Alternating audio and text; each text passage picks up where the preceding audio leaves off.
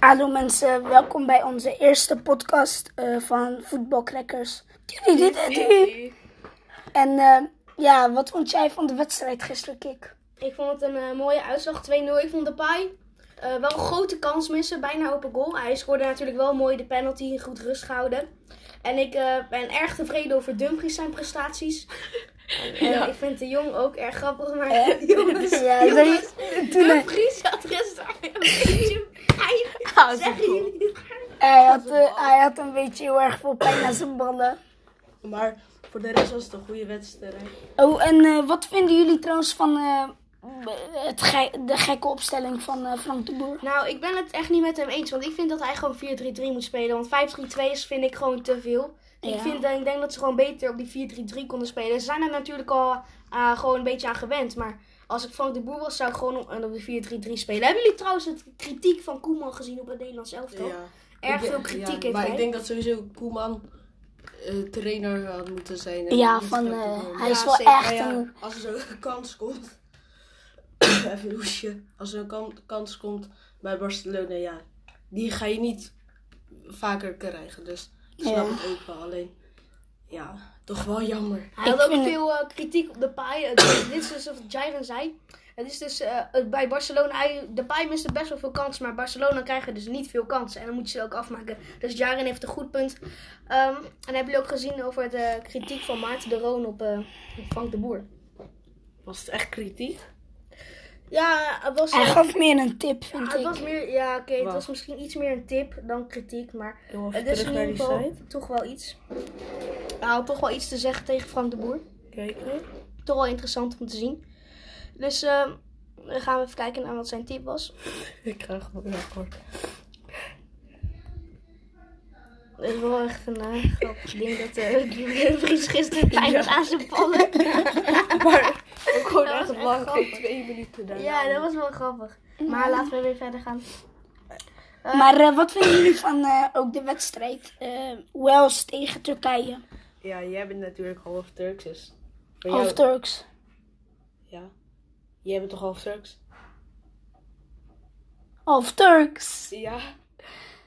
Ik ben helemaal niet half Turks. wat dan? Ik ben waarschijnlijk 75% Turks en 25% Ja, Bulgaars. is goed. Oké, dan, eh, dan dat. Is goed. Maar in ieder geval, ehm, wat, vinden, wat vonden jullie dus van de Ja, wedstrijd? ik vond het, eh, Ja, ik heb het wel een beetje maar- heel erg. ehm, nu, ja, ik vind. Oh, Ik, laat mij maar, jongens. Kijk, ik vond dat, dat eh, Bill natuurlijk zijn penalty erg dom. Had hij Ja, gewoon makkelijk ja. kunnen scoren. Want een penalty kan je in principe nooit missen als je hem serieus neemt.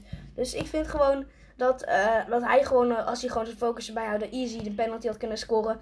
Maar ik vond Turkije een beetje overhyped. Want door die Ja. 4-2 tegen ja, Nederland nee, die Ja. tegen Nederland. dacht iedereen gelijk dat ze een kans hadden op, de, op het EK. En eh, ja, dat vond ik natuurlijk Ja, nergens op Ze slaan. zijn heel van uitgeschakeld. Ja, ze zijn waarschijnlijk als ze niet over, overhyped waren, konden ze wel, eh, wel verder komen, denk Ja, ik. want nu hadden ze Omdat- waarschijnlijk veel ja, druk. Ja, ik weet Ja. niet, maar Ik dacht dat. ik denk dat vooral in Nederland dat ze overhyped waren. Ik denk dat ze in Turkije niet per se heel waren. nee, Ja, maar, nee, maar wat vonden jullie van die soort van half gevecht?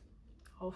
Is er een half gevecht? Ja, Ik heb die wedstrijd echt niet gezien. oh, dat heb ik gemist. toen. Burak Yilmaz en eh, eh, nog andere twee spelers, volgens mij, volgens mij Davies.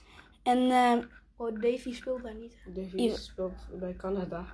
je hebt ook nog een Wales. Nou, Oh, in ieder ja, geval laten we gewoon eh Ja, doorgaan eh, naar kregen drie mensen geel. Tegen maar Macedonië, Oostenrijk. eh Macedonië, Oekraïne. ja, Macedonië, Oekraïne, dat was het. Wat vonden jullie ervan dat eh, die eh, speler van Macedonië in eerste instantie zijn penalty had gemist? Ja, Macedonië. Volgens mij is het hun eerste jaar op het EK. Het is ook niet zo'n heel bekend land. Maar ik denk dat ze. Ja.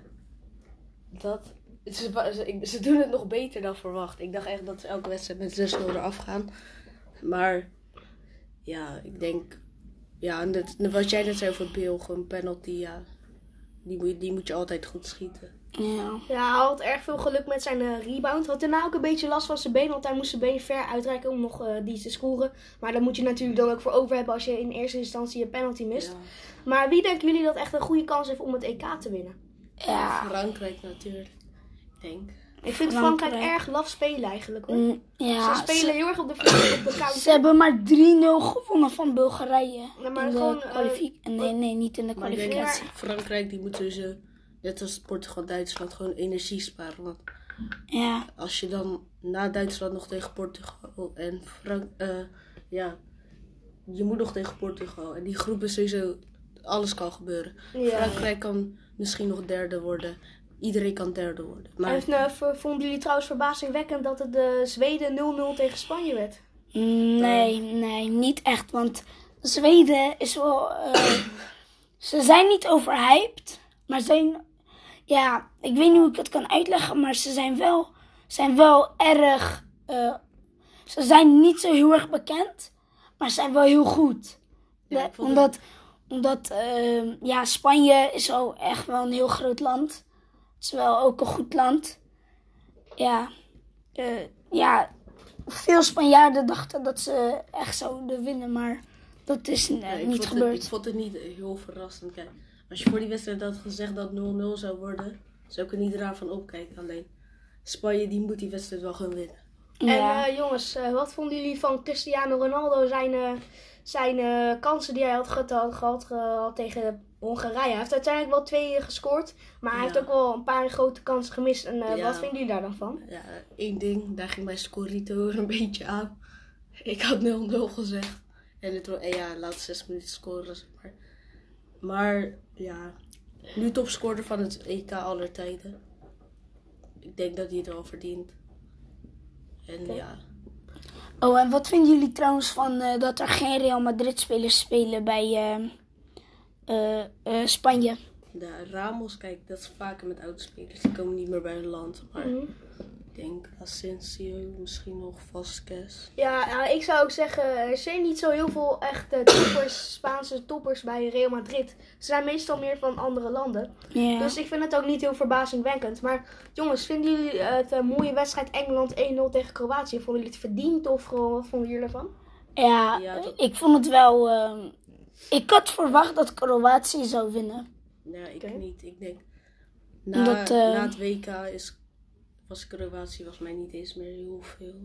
Omdat Kroatië kwam, kwam natuurlijk eh, eh, in het WK eh, in de finale tegen Frankrijk. Wat vonden jullie daarvan eigenlijk?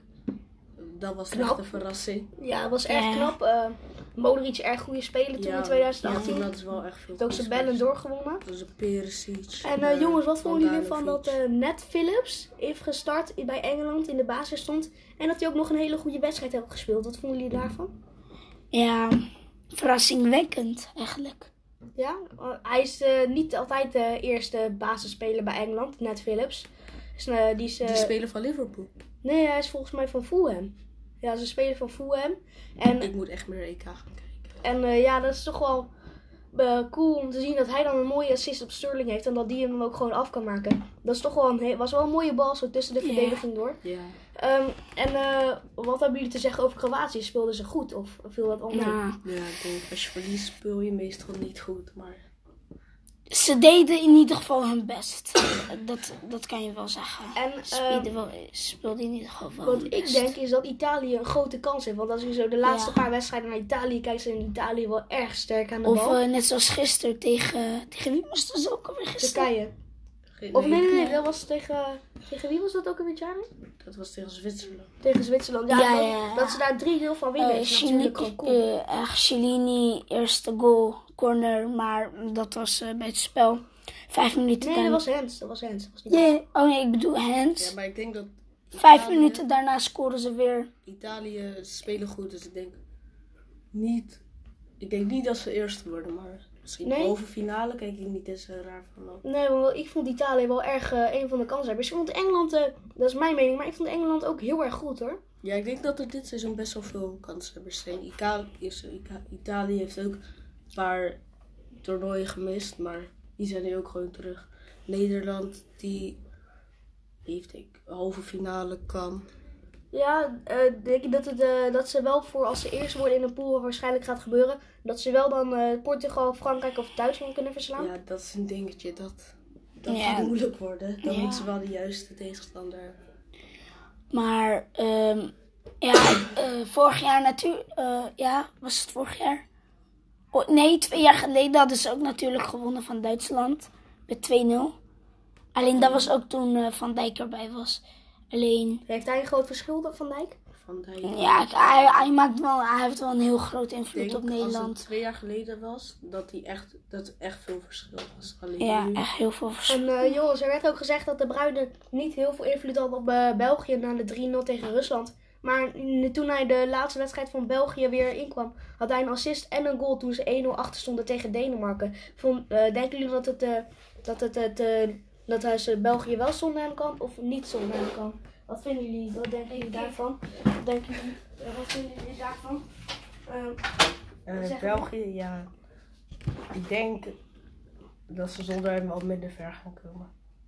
Nou jongens, ik denk dat we hier de podcast maar gaan afsluiten. We hebben genoeg informatie verteld. En we zien jullie bij de volgende voetbalcracker.